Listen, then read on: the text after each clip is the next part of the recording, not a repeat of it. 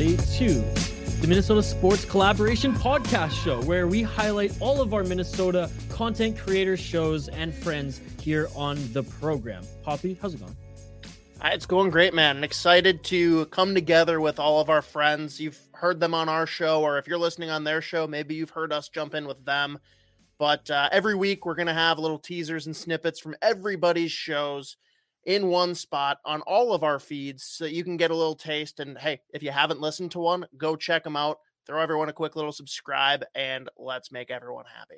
Now, Isha, what's the first one we have here for this week?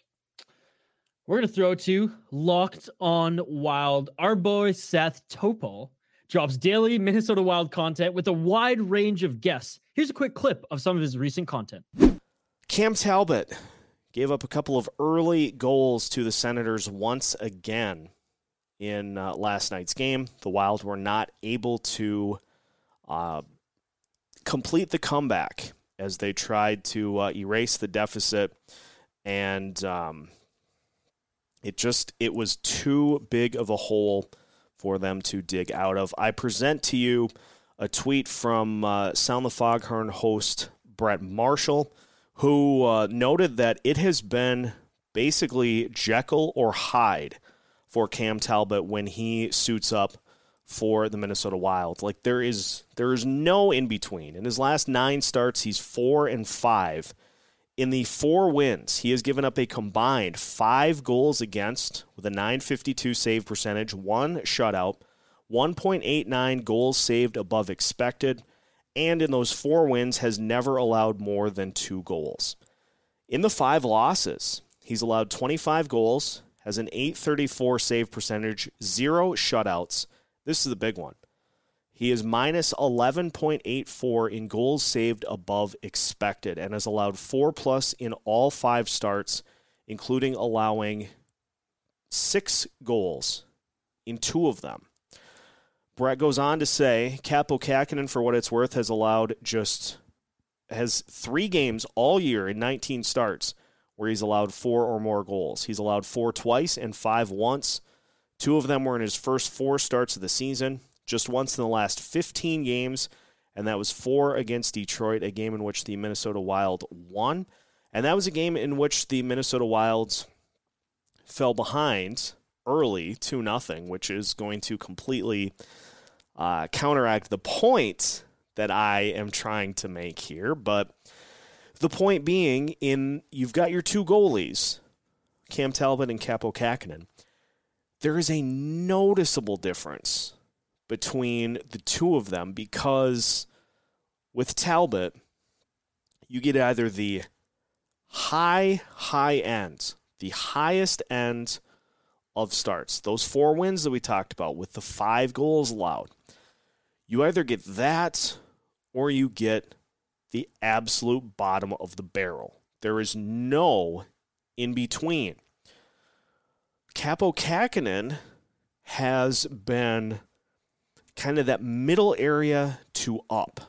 And so his his starts have been far more even and consistent to where you're maybe not getting the two goals allowed or the one goal allowed every night.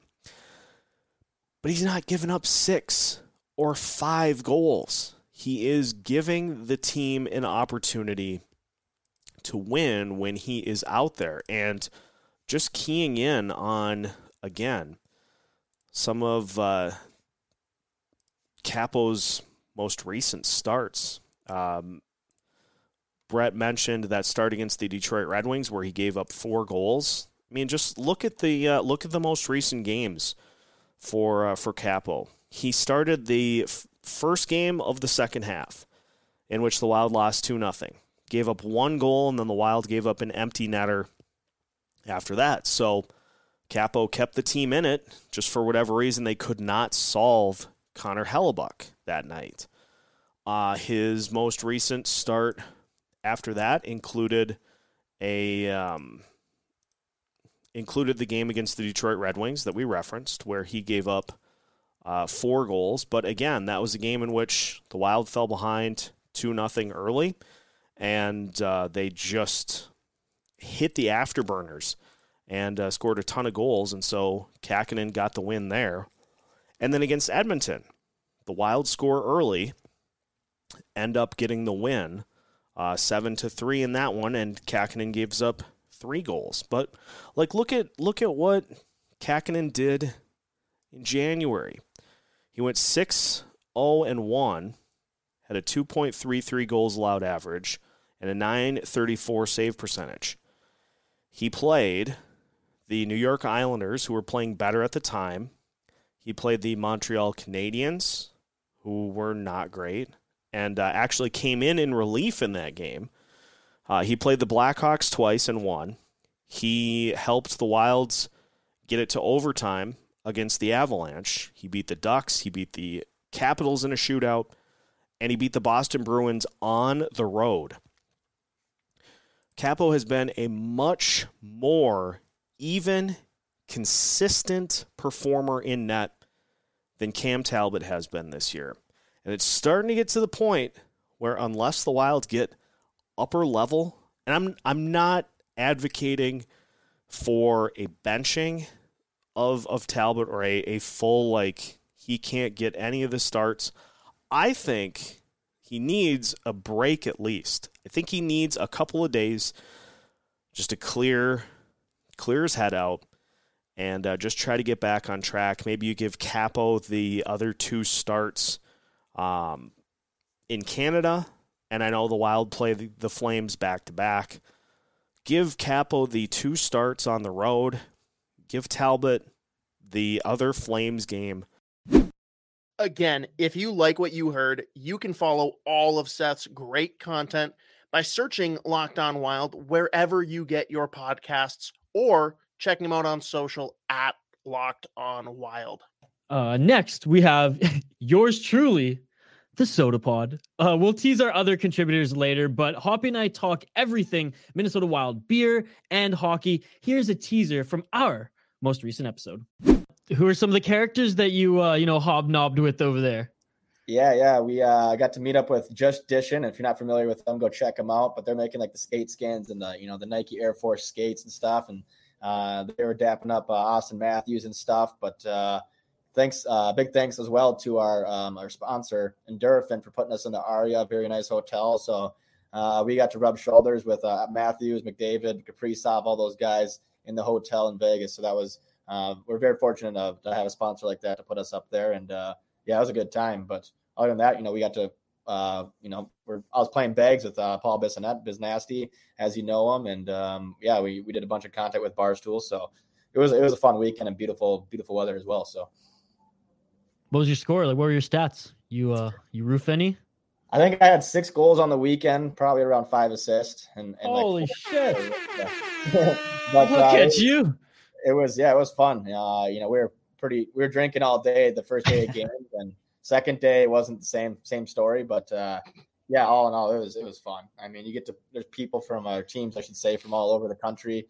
Um, we got to go against a team from Minnesota our first game, so that was fun. And um, yeah, I mean, it was it was just a good experience. And I think the only my only complaint, it all could have been set up a little bit better, but just the the the pavement that we were rollerblading on was not even all the way through. So when you're drinking and rollerblading and trying to follow the puck, it's not ideal. No. You're bougie, man. Wow. Fun, uh, no, it was fun. that's amazing. Hoppy, what do, what do you got for James here? I mean, I just want to know what it's like to actually sit there and drink and play bags with Bissonnette. Like, is he just like, is he always on or does he like chill out at all? He was always on. I don't know how he does it, but I mean, he goes straight from TNT. He's the same character in person, and um, I mean, great, great guy. But I mean, I, I housed the guy in, in bags. I, I went back to back, just dropped him in the hole there, and you know, he, the, the last one I dropped, the second one I dropped it two two in a row, and he pushed me, and he's like, "All right, you got me here," and then he fountained a beer to me in the barstool video. I've, I've yet to get that video, but we, we got it from our phone video. But uh, yeah, I can't wait to see that one on barstool. But And being out in Mhm. Vegas, like what what was the biggest win or loss that anyone hit outside of the rink? Like, did anyone blow any big money in the casinos? I mean, we we we went up. I think we were with uh, Durf and CEO Mike there, and uh, he went up on the tables, and our, our camera guy Miles was throwing money. I remember giving him a couple blue bills. I was like, all right, just go after it because it's it's late on the first night. We're registered. We we're tired. We again, we just got back from Notre Dame and hit a flight straight to Vegas a couple days later. We're tired, but here here are the Spittin' Chiclets boys at the crowd table and and uh, uh, blackjack. I was like, all right, boys, this is you know time time to connect with these guys. We got to we got to go, and they're throwing Wits throwing tons of money down, and same with Biz and Grinelli, and um, you know Grinelli went down big, but we we went up on the whole weekend, so uh, that was fun. But we you know we didn't play with any of the big NHL guys currently because they're throwing down way too much. But it was fun to go around, walk around the casino. You know, we had Buccigross talking to people. We're walking. You see McDavid and Draisaitl coming, we you know we saw Kaprizov, said what's up to him. Brady Tkachuk? God, that guy's huge. Tkachuk kids are they're massive people. Um, who else do we see? Yeah, we met Matthews the first day. Like that was fun. And Zegras and Jack Hughes, they were got to talk to them all. So um, we didn't throw down with all of them at the tables, but just to be in their presence was fun. If you didn't hate what you just listened to, you can find all of our content at the Soda Pod on social, that being Twitter, Facebook, and YouTube, or by searching the Soda Pod wherever you get your podcasts. Who's up next? Minnesota Sports Chat. Those new to Ross or Minnesota Sports Chat, you get anything from a unique spin on Minnesota sports to the Rex of a frozen pizza connoisseur. Years ago, when the Gophers hired PJ Fleck to be their head football coach, at the time I said, Look, I don't know if this is going to work out. I don't know if it's a great fit but I feel like it's the chance the University of Minnesota has to take if they truly want to compete at a higher level in the Big Ten, or maybe one day even compete for a spot in the college football playoff, very similar to what Michigan State was able to pull off a few years ago, or even sustain what Wisconsin and Iowa have been able to do. I just thought they needed to try something that was a little bit outside the box and different. And so far, I think more so than not, it's paying off for them. Ben Johnson at the University of Minnesota, Joe, I kind of thought the exact same thing. And and the reason why was look, just because he's from Minnesota, he's played at Minnesota, that doesn't mean he's going to get all the Minnesota kids and I don't think you need all the Minnesota kids to win. But I think it helps and I think having somebody who understands the landscape and the dichotomy of Minnesota high school basketball I think that that helps. I throw this year out. It doesn't really matter to me. I've been encouraged by how hard this team has played and how well they've looked at times. But overall, I think hiring Ben Johnson was the chance that the University of Minnesota had to take. Your thoughts on that thought? I think Ben Johnson ended up being a genius hire. Um, at first, I got to admit, I, I thought, is he ready? This is the Big Ten normally you don't have your first head coaching opportunity in the Big Ten in a tough place to win at. You know, you got to remember, you know, Tubby Smith, Dan Monson, you know, uh, Pitino, all these guys, they had a little bit of success, but it wasn't since, you know, Clem Haskins was here and then the program went on probation that they had any kind of real success. I think he's a great hire. I think he's setting the tone this year. I think he will be able to recruit I like the fact that Dave Thorson's on his staff because he's a good connection to Minnesota coaches, and uh, you know th- these guys give him some time. This is going to be a great hire. That is Joe Schmit, joeschmit.com, also on the Twitter machine at Joe Schmit KSTP. That is S C H M I T. You can find this beauty on social at Brendel Ross. That's B R E N D E L Ross. And his podcast by searching Minnesota Sports Chat on Apple Podcasts and Spotify. Who's up? Judd's Buds. Mutant, Spitter, Sicko, Z. We don't care what you call him. To us, Spoked Z just means elite prospect coverage. Here's a preview of the brilliant ramblings you can hear on Judd's Buds there's been a lot of guys going up and down in a lot of rankings. Uh, and we're right around the halfway point. Um, you know, and everyone's 2022 rankings look a whole lot different than they did beginning of the season. Uh, but this one's always fun to go see. Obviously, it doesn't have the guys in Europe or whatever, uh, or college or you know USHL or anything like that. But um, it's always a fun game to watch. Um, a lot of talent on display, obviously, uh, and a lot of times guys are really putting forth their best uh, effort and trying to stand out. So that should be a lot of fun. Moving on again, let's just talk Iowa real quick. They had a brutal weekend. They got the shit kicked out of them twice. Uh, they dropped a 5 3 decision on a 19th. What was that, Friday? No, Saturday? I don't know. Saturday. Um, Rossi got 14 penalty minutes with really, he had a brutal weekend.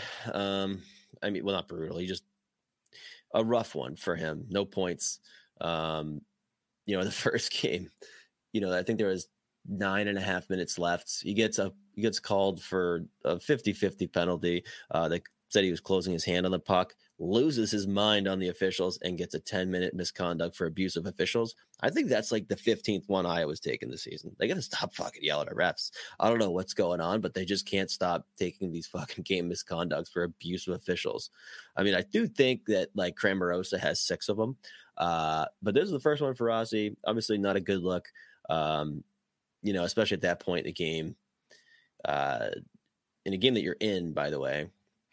Um, but you know, it happens. But yeah, tough one for him. Chaffee again is just staying hot. Goal assist, four shots. Beckman had a goal that game as well. Uh, Shaw was really good. He had two apples. McIntyre loses the game, but he made 35 saves on 37 shots. He came in in relief in the second game for Hunter Jones, who had a tough one. Really, only two of the goals were his fault, but he gave up five goals on 20 shots the next night. McIntyre comes in and makes 19 saves on 19 shots. McIntyre's been good, and right now he's their go-to guy. And for someone that they just kind of like picked up um, mid-season for nothing, uh, again, I said it before. I really hope this guy can come back um, and figure it out and end up playing in the NHL again. Again, I saw him in Boston. Ton of promise. Richter Award guy. Um, and it just never really worked out. He kind of just disappeared. Um, good kid, easy to root for, been through a ton. So, you know, he's been playing fantastic with Iowa so far. And I really do hope he can continue it um, and make his way back to the league someday. Um, right now, he's looking like he could. So that would be great. But good to see him um, you know, we talked about it last week that you know Andrew Hammond gets dealt for the Brandon Beck, who was an absolute enforcer, pure enforcer. Um, so you know, looking at it now, you would assume that Hunter Jones probably stays in the AHL, and the the tandem is Jones and uh, McIntyre. Uh, you know, again, uh, Jones has been like the util- utilization has been weird. Um, you know, he's up with Iowa. He's down into the ECHL. He's not playing in either. Then he'll play a, a stretch of games. So it's it, I'm sure it's, it's tough for a goalie to get in any kind of rhythm when you just have no idea where you're going to be tomorrow. Um, yeah, and, and again, the second game they lose five one. Uh, you know, Jones. Two of the goals were really bad deflections that he had no chance on. Another one he just got left out to dry. Uh, the third and the four, or yeah, the the fourth and the fifth goal, they happened like a minute and a half apart. They were taking dumb penalties. They played like shit. They played really bad uh, in front of him, and he really didn't have a chance on anything other than the fourth and fifth goal. Those ones you really need saves on uh, from distance or from the circle. Again, like good shots, but especially the fifth one, you need a save there. Kind of just trickles through them. There wasn't really any traffic out front. Um, it was kind of just like a when it rains, it pours situation for the kid. Um, it was more of a mercy pulling. Just no one was doing anything. Just eh, like nothing to show. Um, and again, McIntyre just comes in and lights it up. Unfortunately, they only muster out one other goal. Uh, but Nick Swaney and Nolan Stevens are back from injury. They're on a line together, and they've been playing. They play with Beckman, and that line was fantastic. And I think they have something there. Um, so unfortunately for me, that means probably no Beckman and Khovanov. Uh, Khovanov didn't play this weekend. I again, we'll see what happens with him. Um, still young, still another year after this year on the contract, but you know, I, I tried to get the Khovanov train going. Doesn't look like it's happening. Uh, you know, I'll keep it going though because I love the kid. I think he's funny. Um, but yeah, right now he looks like like saying odd man out feels generous because he's already getting health bombed. And now with you know Swaney's back, Stevens is back. Uh, when Drew's back, I'm assuming he'll be in the lineup. Um, I assume they're going to be playing this Brandon Baddock uh, to punch people. No fights in those two games he played. Um, but it looks like he's gonna be the odd man out. But anyways, uh, Stevens was so good, and Swaney was really good in their returns. And again, Beckman was fantastic. The first game, Swaney wasn't back, or maybe he was. I can't remember. Swaney was not back in the first one. Stevens was. Uh, Nolan Stevens and Beckman looked really good together in that first game on the 19th, and then the next night, uh, the trio of Beckman, Stevens, Swaney, they were really the only ones that showed up. They scored a beautiful goal uh, in transition, but I thought Nolan Stevens was fantastic and exactly the player that I assumed they were looking or assuming that they were going to get. You know, he's using his body well. He's checking hard. He's winning puck battles. Uh, he has those sneaky good hands, and he's really good and tight. Um, I think he takes good route routes to the net in transition. Not the fastest skater in the world, but but you know, it's not like a problem or anything. It doesn't hold him back. Um, but he takes good routes. He forechecks hard, defends well enough. Um, you know, again, big body, and he's pretty good in how he uses his size and weight. Um, so we'll see. Maybe he gets in a little hot streak here. Uh, I really did like that line with Swaney. Swaney was playing with Cramarosa and Turgeon before, and they were lighting it up every night. Um, you know, but now I do think you have to kind of give a, an extended look here to Beckman, Stevens, and Swaney just because it was so good. Um, and you have guys that are playing really well, like Chaffee's come back in after that injury a couple, what was like a month ago, a month and a half ago, and he's played really well with Shaw and Rossi. So that really looks like your top line. And then you have Rao going really well with Cramarosa and Turgeon, and that third line of Stevens, Swaney, and, and Beckman looks like you have something there. Um, so for me, that's that that's a pretty good, you know, first three lines. Uh, let's see if they roll with it. Um, but yeah, I, they really, as a you know, collectively the team just was brutal. Uh, was just not good to watch. um, uh, very few bright spots. The one being McIntyre, and then that that line of Stevens, Beckman, and Swaney. But yep, tough week of Rio. Uh, I think they're back tomorrow. Well, when you're listening to this tonight, um, you know, we'll see what the lines look like. It, it's just you never know anymore. Um, part of that's just AHL, and part of it's just like what the kind of the hand they've been dealt um, this season. So, uh, but yep, yep, that's Iowa. Moving on. Um, I do want to touch on a couple of prospects that I was able to watch, uh, and a couple that I've been talking about uh, this week. But first, let's pay the bills real quick. Let's talk about DraftKings. Uh, hoop fans, the latest offer from DraftKings Sportsbook, an official sports betting partner of the NBA, is too good to pass up. I'm talking between the legs 360 windmill good. New customers can bet just $1 on any team and get 150 in free bets if they win. It's that simple. If Sportsbook is not available in your state yet, you can still take your shot at a big payday. Everyone can play for huge cash prizes with DraftKings daily fantasy basketball contests. DraftKings is giving all new customers a free shot at millions in total prizes with their first deposit. Download the DraftKings Sportsbook app now.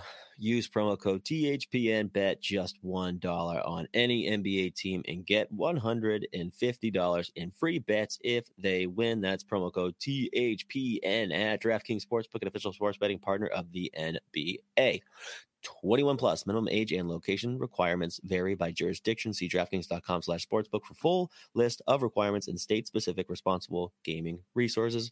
Void where prohibited min- minimum $5 deposit. Gambling problem call 1 800 Gambler. In Tennessee, call or text TN Redline, aka 1 800 889 9789. In Connecticut, call 888 789 7777 or visit ccpg.org slash chat. In New York, call 8778 HOPE New York or text HOPE NY, aka 4673669.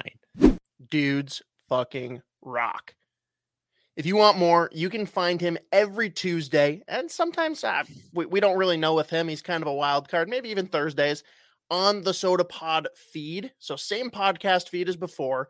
But if you want to follow him specifically, and for some reason you haven't already, you can check him out on Twitter at SpokedZ. Who do we got? Our friends at Sound the Foghorn. Brett, Justin, and Zeke represent Sound the Foghorn from wild to whitecaps, killing the analytics and prospect game. Here's a sneak peek at their latest episode. Man, let's talk a little bit about Kevin Fiala. Um, obviously, our podcast has been high on Kevin from the start. Um, we've talked him up. We've said to be patient. We've advocated to get better line mates, and he just continues to light it up. We're gonna bring back an old segment, our uh, good old reacting to Russo segment. Um, if you haven't read it yet, there's a great article on the Athletic. Um, I believe Russo did along with Dom Luszczyszyn, um, analyzing Shayna, what it would take. It might have been Shayna Goldman as well. It might have been all three of them. Yeah. Um, just kind of breaking down, you know, what might it take to re-sign Kevin Fiala, and I don't really want to dive into that per se, just because um, there's so much speculation and okay, if this happens and this has to happen, and we'll get into that. That's that's off-season chatter because that's when all this would happen. But I just want to kind of get your guys' opinion on, you know, what do you think they should do with Fiala, and just do you think what he's bet what he's done basically since Boldy has arrived is sustainable? Do you think it's one of those Bender hot streaks where you know eventually he cools off? Is it somewhere in between? Where do you see this kind of projecting it out long term? I mean, personally, I think every player cools off, but I think we legitimately have a first line, second line, Zuccarello, like Kaprizov. That that's our version of Zuccarello, Kaprizov on the second line. I don't think it's by any mistake that those two have chemistry. And Mhm. I mean, Cam. Oop, sorry, that's my table falling on me almost. But but uh, I mean, Kevin will will tell you that you know he, just one snippet I remember is he didn't have great line mates and this is what we've been preaching all along. Get him some line mates, and, and he'll do things like this. Yeah, he struggled out the gate to score three goals in his first 25 games, but I mean, since Boldy's came, what what is it? 21 points in 17 games since Boldy's. Mhm. I mean, been recalled. I mean, 12, 12 game point streak in that that period. Ten of them were when Boldy were back, and I mean, for starting off with three goals first 25 games per Tony for- uh, on 10K ranks, he's on pace for 29 goals. I mean, I- think he's one of those players that you can't replace. I I don't think there's very many players that we have in our system right now or via free agents or anything that can replace what Kevin does. Yeah, it's uh, it's tough because I mean, like you said, Justin, I think it really helps a team to have you know two legitimate scoring lines, and I think most of the uh, you know actually legitimate contenders will have that because I mean, as we saw against Vegas last year when they focused on the Kaprizov line and shut them down. I mean, the Wild still competed, but at that point, it's uh, you know shut those down as one guys, and you you know you probably have a good chance to win. Whereas you know now if each of the teams try that either line, that'll leave you know either Fiala or Boldy, Zuccarello, et cetera, you know open to to, to do what they can do. And I mean, obviously, I you know it's kind of tough. I I agree with you guys. I don't want to see him go. I would like to see him be re-signed. I mean, obviously, you know, as Brett said, there's a lot of complicated uh, issues with money, and obviously that'll be the determining factor because you know it's really you don't really know exactly what he's going to be asking for, you know, length of deal, et cetera. But I, I do think uh, he's not really the kind of guy you can replace. And I mean, you know, you might you got guys like you know Adam Beck in the system or whatever, but I mean he's still pretty young, and you know even any guy in the system you have, bet chances that they turn into a player like Kevin Fiala, regardless of how good they are, is you know not very great. And I think with obviously with their you know dead cap that's coming up, and they're going to need to shed some players. I think it would make it a lot easier to contend and actually have a chance at winning if he was still on the team. But it it still just seems that obviously, you know, like like he, like Brett mentioned with the chemistry with Boldy, maybe that starts to change their mind and they try to make it work. But it for some it just seems has seemed like for a while that you know we've had with, with Kevin Fiala, we've had this debate too about okay, do you keep here, him or Matt Dumba? And from the tone of the end of Russo's article and just history, it seems like maybe that Bill Guerin might be taking in his mind have the thought of okay, he's been great and I you know I could keep him, but that also means I could get more for him if I were to trade him. So, but obviously, no. I, I, in short, I, I don't want to see him go. I think uh, he's, uh, think he's vital. I mean, he's still only 25, 26, so I think he's pretty vital to the next five, you know, next three, four years of this team's chances of continuing to be a year in, year out contender. Yeah. For me, if you plan on getting Matt Boldy here long term, then you need to extend Kevin Fiala alongside with him. Um, my opinion can change if the chemistry all of a sudden vanishes, but I think you just watch the way, you know, m- much like Kaprizov and Zuccarello seem to think the game the same way. Those two do the same thing, and it's in a much different way. I think it's more, you know, those two are gonna Kaprizov and Zuccarello are looking to make the prettiest play possible and make as many passes as they mm-hmm. can and and tap in. Where I think Matt Boldy and Kevin Fiala are we're gonna tack the hell out of you off the rush. We're gonna make one pass and we're gonna undress your whole team. One of us is gonna draw two of your defensemen over. I'm gonna hit the other guy and he's gonna go in and score. I mean, if you like what you heard, feel free to head on over to Sound the Foghorn. Any podcast platform that you have, we should be there. Look for the Minnesota Wild colors and the iconic Foghorn logo. If we're not on your favorite podcast platform, feel free to let us know on Twitter or Instagram at Sound the Foghorn, all one word. Thanks for listening and enjoy. If you don't already, follow them on social at Sound the Foghorn and plug that into your favorite podcast platform as well. Who do we got next? Wild takes on the MN Wild leg of 10K takes. Dev and Zooch talk hockey and nonsense, bringing you their wild takes every week. Here's some of their latest work. So you guys had mentioned uh mentioned Koivu as uh favorite guy. We love the captain. Always love the captain. Of course. Is he the Minnesota Wild leader in PIMS? Zooch, this is to you first. Is Mikko Koivu your wild leader in penalty minutes? Dude, oh my god. He played for so long for us, and it's not like he was a it's he took penalties. Like it's not like he was Yeah. the cleanest. pl- Oh my god, man. I hate you, Dev. This, this is a tough stretch here. I'm gonna say fiction. I gotta believe there's someone that got, that has more. I don't know who, but someone. All right, Jesse. Uh, I'm gonna say f- fact, just again for longevity purposes, right? Like maybe Wes Walz. For some reason, Wes Walz keeps popping into my head too, Yeah. but no, I'm gonna say I'll say fact, especially since he's affection. But he was here forever. Why? How could he He not? Right. That's forever. that's the only reason I was even remotely thinking about it. Mikko. You're saying you're saying fact, and Yeah. Zooch, you're saying fiction.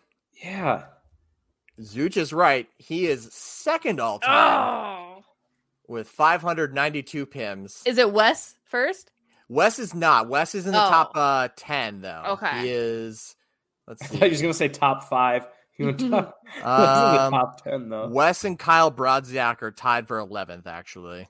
So he's not Okay. top ten. God damn.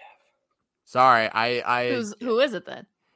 it's Matt Johnson who was with the team from 2001 to 2004 And he has the most penalty minutes. by a lot. Who the hell is Matt John? I don't even know who he is. yeah, I would have never. Yeah, I thought you were just gonna say Matt Cooke, and I was like, dude, he was here for a year. How does that work? Matt Johnson in four seasons and 227 games amassed 698 penalty minutes. That's That is a liability on the ice. Yeah, Oh my like I wouldn't want him to play ever. It's incredible.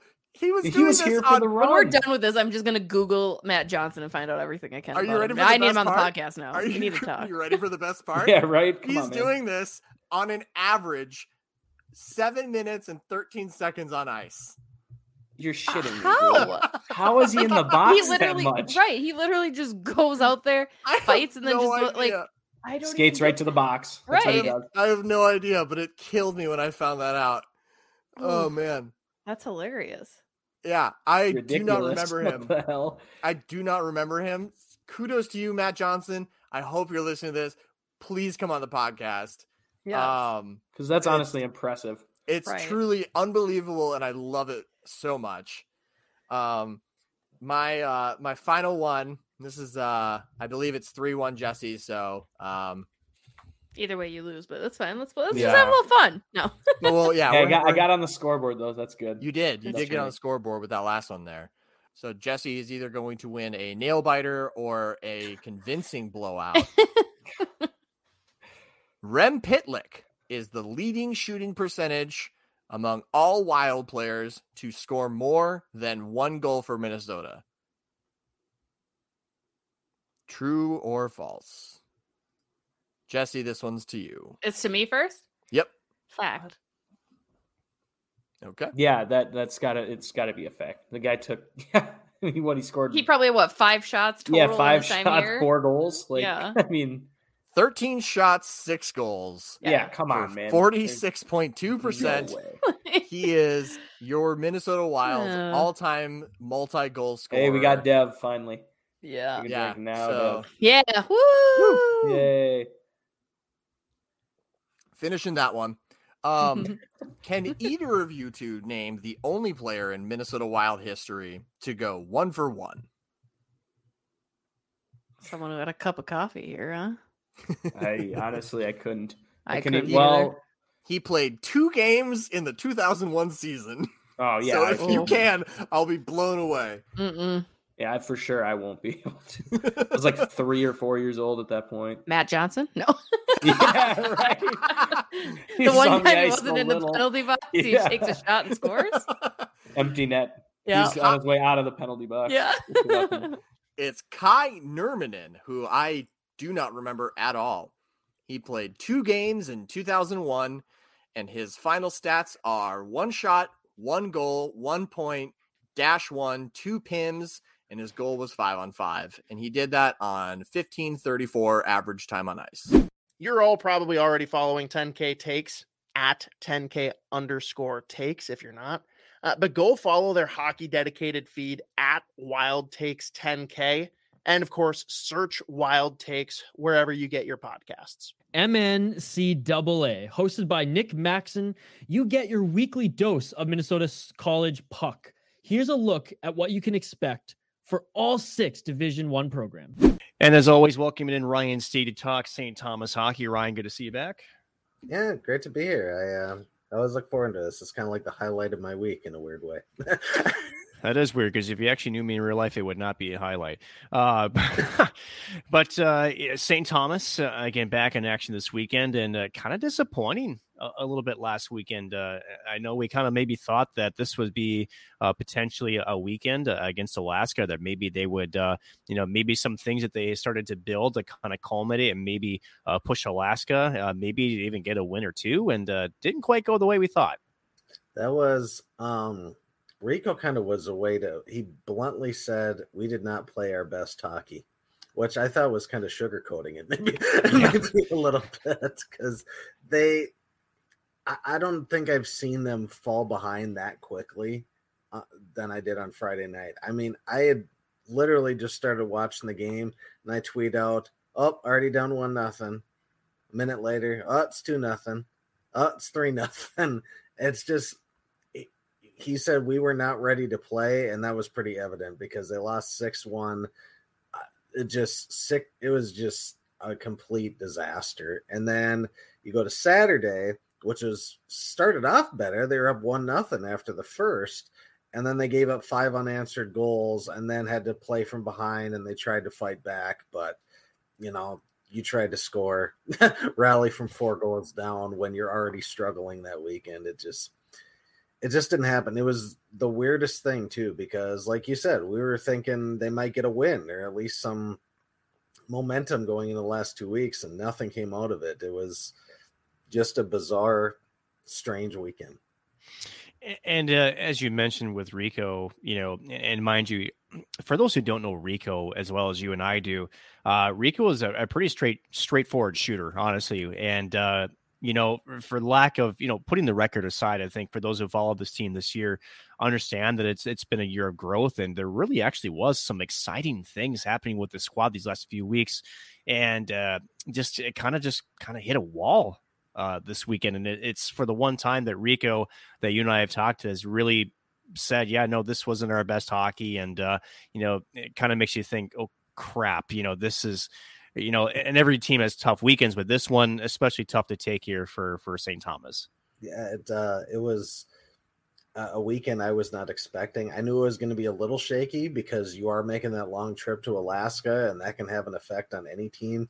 You know, you see good teams all the time, sometimes nationally ranked teams will go out there and just kind of trip over themselves in one of the games, either Friday or Saturday night, and they might come out with two wins, but they don't particularly look good doing it. And uh, I thought maybe something good would happen, and it really didn't. It was just it- it's one of those series that you just want to completely put the, behind you and pretend it didn't happen. And I think that's what the Tommies are going to try to do this weekend. Uh, unfortunately, it's not an easy opponent either. No, and uh, you know, you, you talk about the road trip to Alaska. You know, you do bring up, I, I think, a good point, right? Because this has been the longest road trip for St. Thomas so far in Division One. Um, that's what a four and a half, five hour ride up there to Alaska, if I'm not if I'm not mistaken, via airplane. It, it's it's hard to say really because it depends on the route you take. I mean, I does Minneapolis fly straight? I don't know. I believe they do. Yeah, I think they do. They go straight to Fairbanks. Okay, I, I think they so. Mhm. It's uh e- either way. I mean, that's it's it's not a you know a drive across uh, to to Mariucci Arena to play the Gophers. That's for sure. And you know, you you kind of wonder if that played a part in maybe their performance. Would would you think that maybe that was part of it? Yeah, well, you know, Rico's not the kind of guy who likes to make excuses. Um, but I you have to think that if they were so not ready to play on Friday, it makes me wonder if it at least had some bit of effect on them because I, I mean, I've seen St. Thomas lose before, but I haven't seen them look that bad from the start, with the exception of the St. Cloud State game at the very, very start of the season. With the exception of that, I haven't seen them be just overwhelmed from the beginning. So I like to think it played a little role. He would probably say it didn't, but I I think it probably had a little something to do with it. And you know, it is are are series like that where you have to travel for for so long, right? You know, and I think again, as you mentioned, I know St. Cloud is in years past gone on to Alaska. They've also gone on east to Boston College, Boston University for some non-conference action too. Uh, I guess is going to Alaska the the worst place you could go as far as a road trip and and it's not because of location it's more just getting there it's it's the it's the whole experience from from just the length of trip it is is that is that a fair assessment Uh, I, I would say probably, in my opinion, yeah, it would be. I think Alaska's the worst one. I mean, there's some other ones, like if they're far away, sometimes they're at smaller airports and smaller towns. So then you have to fly to a bigger city and then get on another plane to get to there, and sometimes even bus to that, you know, to the even. So I imagine that can be a pain. But, you know, a lot of that's just one time zone. You're going from like central to Eastern time zone, or maybe even Eastern to Mountain time zone. Whereas you're going from Minnesota to Alaska, you're three time zones behind you. And it's just, it, it takes forever to adjust to it. I mean, there's people who were talking about it who had been on that trip before and just like, it takes you like two days to really come to grips with it. And especially in the winter when it's like pitch mm-hmm. black almost all day. so it's like, I imagine it's, I imagine it's, I think going on a trip, like if you're doing like the back to back, like some teams used to do, where they go to Anchorage and then go to Fairbanks or vice versa, where you can actually make like a two week trip out of it. I think it's kind of fun, but I think if you're just going out there on a weekend, I think it's just one of those where you're just like, okay, let's get out there and let's leave. let's not spend any more time there. So that, in my opinion, I think that's the worst, the worst road trip could be on. And, and it's funny because you know even as as broadcasters as, as writers too you know you feel the same effects right of that travel um I- i'm i'm gonna probably throw a curveball at you here ryan but you know whether it's covering hockey or maybe even your personal life too what has been sort of the the, the biggest travel thing that you've done that you know i guess maybe took a little bit out of you Um, probably I'd I'd have to think. I've been lucky in the fact that I have not had to have a lot of jet lag or any like sheer exhaustion from travel compared to some other people I know in the industry. I guess maybe it was probably going to Florida just because I, I don't I don't like being hot and I don't like it being humid either. So sweltering in southern Florida is not my exactly my cup of tea. So that was probably the worst part part for me. I mean, beaches are nice, but it's just I hate humidity and I hate being hot. So that was probably the worst part. But thankfully, it was just a time zone switch, and it really wasn't that big deal. But I know other people in the industry have traveled. They've gone to Maine and they've gone to Arizona State and they've gone to Alaska and stuff like that. So they probably have more grueling stuff than I did, but uh, that's my take. I really haven't got to deal with that kind of intense stuff. I'm, I mean, you, do you got any of them to you? I, I've got one for you. Yeah, and this isn't work. This was a personal thing. So I had a buddy that was uh, in the Navy, and he was stationed in San Diego on Coronado Island. Uh, this was back in 2010. His uh, six-year uh, contract was expiring, and uh, didn't even actually know I was going. He, I was literally in my parents' garage on a Friday, and he called me up. I think around noon, noon one o'clock, and he said, "You know, hey, what are you doing? Nothing." You what? You want to come with me to drive back? And I'm like, I don't have like three or four days. I have to work on Monday. And he goes, We'll make it back. I'm like, when? He goes, We'll drive Saturday. We'll be- get back Sunday. I'm like, There's just no way. So f- fly down there Saturday or Friday. Uh, and of course, in, when you're getting out of the of the army, at least for him, it was a celebration for him.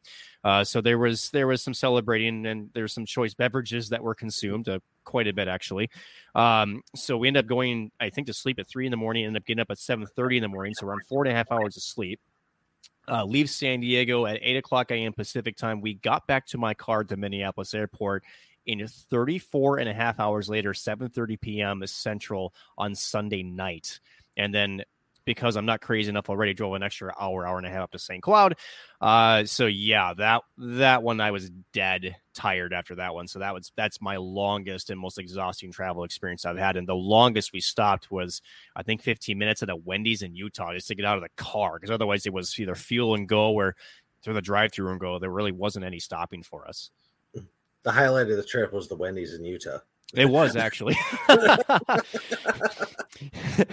getting back, uh, getting back to hockey here, uh, Mr. Stieg. Uh, as you mentioned, uh, you know, for uh, not the greatest follow up opportunity for St. Thomas again. Um, you know, after the the weekend in, in Alaska, they they come. Uh, they're actually going to be on at home facing Lake Superior State again, a, a much better opponent. Uh, I guess what are you hoping to see from St. Thomas? Uh, maybe not necessarily a W, but as far as getting back to uh, you know some of the things we saw before last weekend, what what are you hoping to see? I'm just hoping that they can get back to what they were. I mean, they had made so much progress, and people were even commenting, even seeing them that this is a different team in the second half than they were in the first half.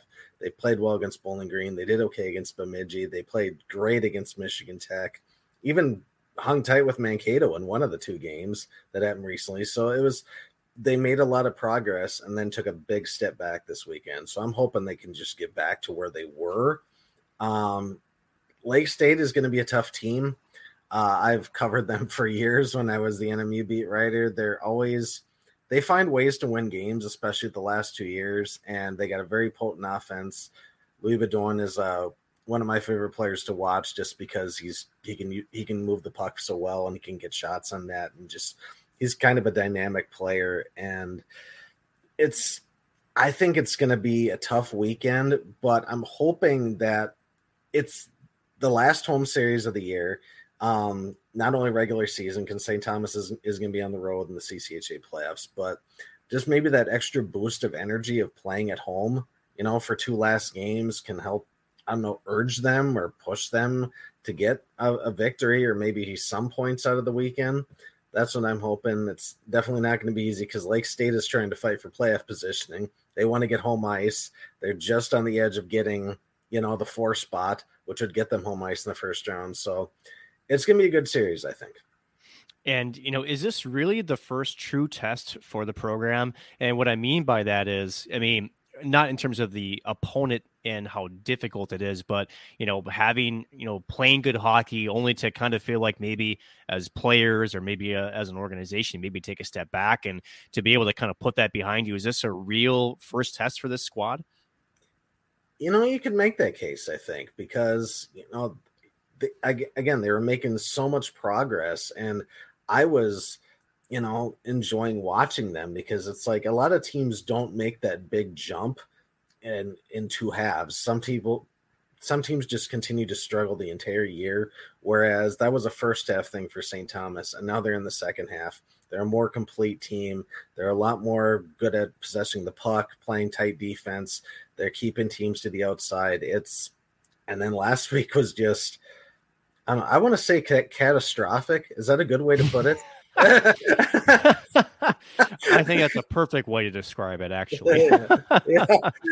So I know catastrophics used specifically for Mankato games, I think, but you know, I think Mhm. I'll use it for that series. But uh, I think it is a test because it's like, okay, the playoffs are coming up. You have two weeks until you're most likely going to be playing Mankato in the first round. Are you going to go in with any momentum? Are you going to be able to put up a fight at all against the Mavericks, who are probably just licking their chops at facing you after what they just saw, you know, up in Alaska? So um, I think it is a good test for them. And if you want to see where this team is at right now, I think this series will determine, you know, how they're going to finish the rest of the year. And uh, real quick, uh, Ryan, thirty seconds. Uh, I, I know it's going to be tough, but predictions for this weekend. Uh, you know, can, is Lake Superior that good, or, or can St. Thomas sneak one? You know, I, I feel like if they can steal, if they can get points, a tie out of Tech, who I think is better than Lake State, I think they can get some points out of the weekend. I don't know if it's going to be a win, but I think they're going to get something. I don't know if it's a tie or maybe a shootout win or something. I think they're going to get at least one or two points out of the weekend from the Lakers, just because I think they're they want to redeem themselves. It's their last weekend at home, and I think something's going to come together for them. Just like Judd's Buds, you can find all MNCAA episodes on the Soda Pod feed, with episodes dropping every Friday. Go follow the dedicated college hockey feed on Twitter at MN underscore NCAA. MNCAA was taken by some douchebag with zero followers that won't reply to Isha with our very lucrative USD cash offer. Um, now, Isha, who's the last show that we want to promote here this week? Brave the Wild. Joey has been in the Minnesota Wild podcast game since 2008. Here's a clip from the chiseled veteran. Joel Eriksson Ek, I got to think he's on pace for such a wonderful thing as well.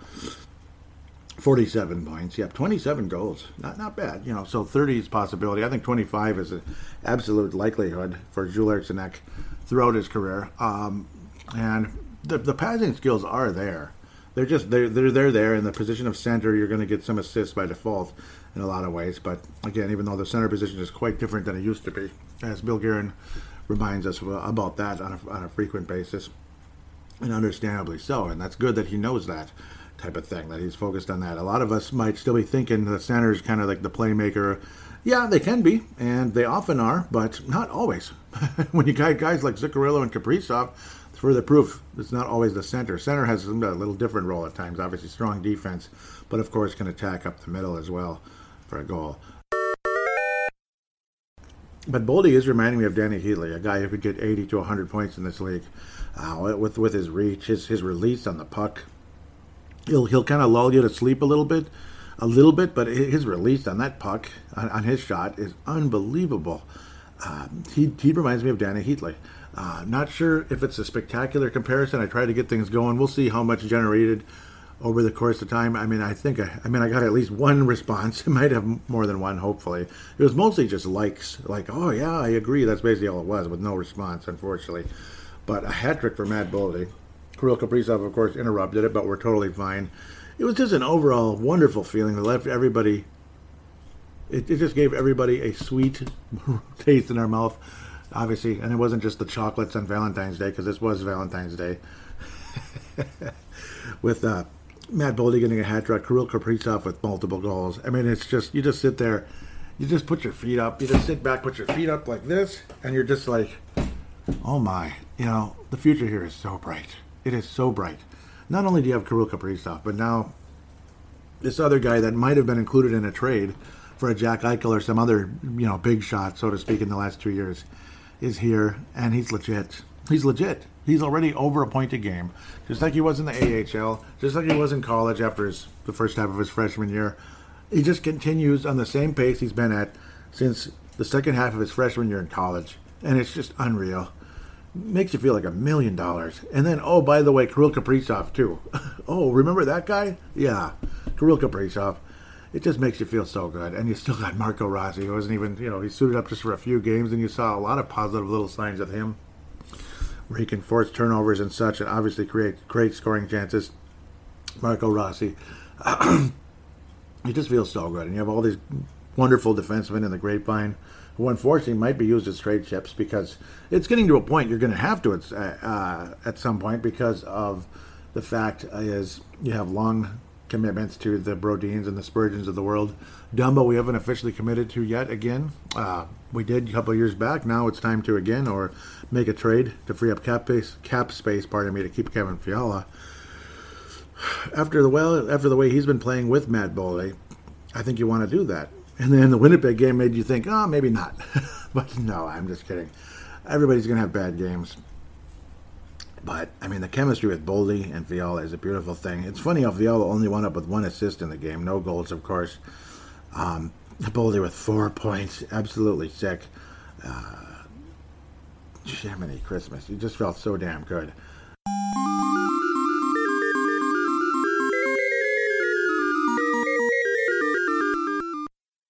I was saying on this day, I was sharing this last week. On this day in NHL history, 1966, the original six becomes 12 as franchises are granted to Los Angeles, Pittsburgh, Philadelphia, St. Louis, Minneapolis, and San Francisco. That would be the Seals, of course, the Golden Seals, which ultimately, in an indirect, weird, crazy, uh, Star Trek like, you know, like, you know, I don't even know how to explain it, where it would like change shape and then turn into something else became the San Jose Sharks.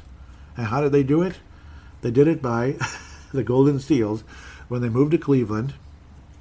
And the Cleveland Barons merged with the Minnesota North Stars in the late 70s.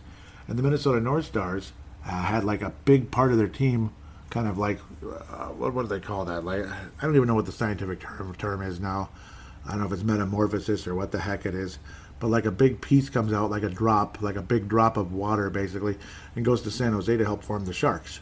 So go figure, somehow, some way, the Golden Seals always were the San Jose Sharks, and the San Jose Sharks always have been the Golden Seals.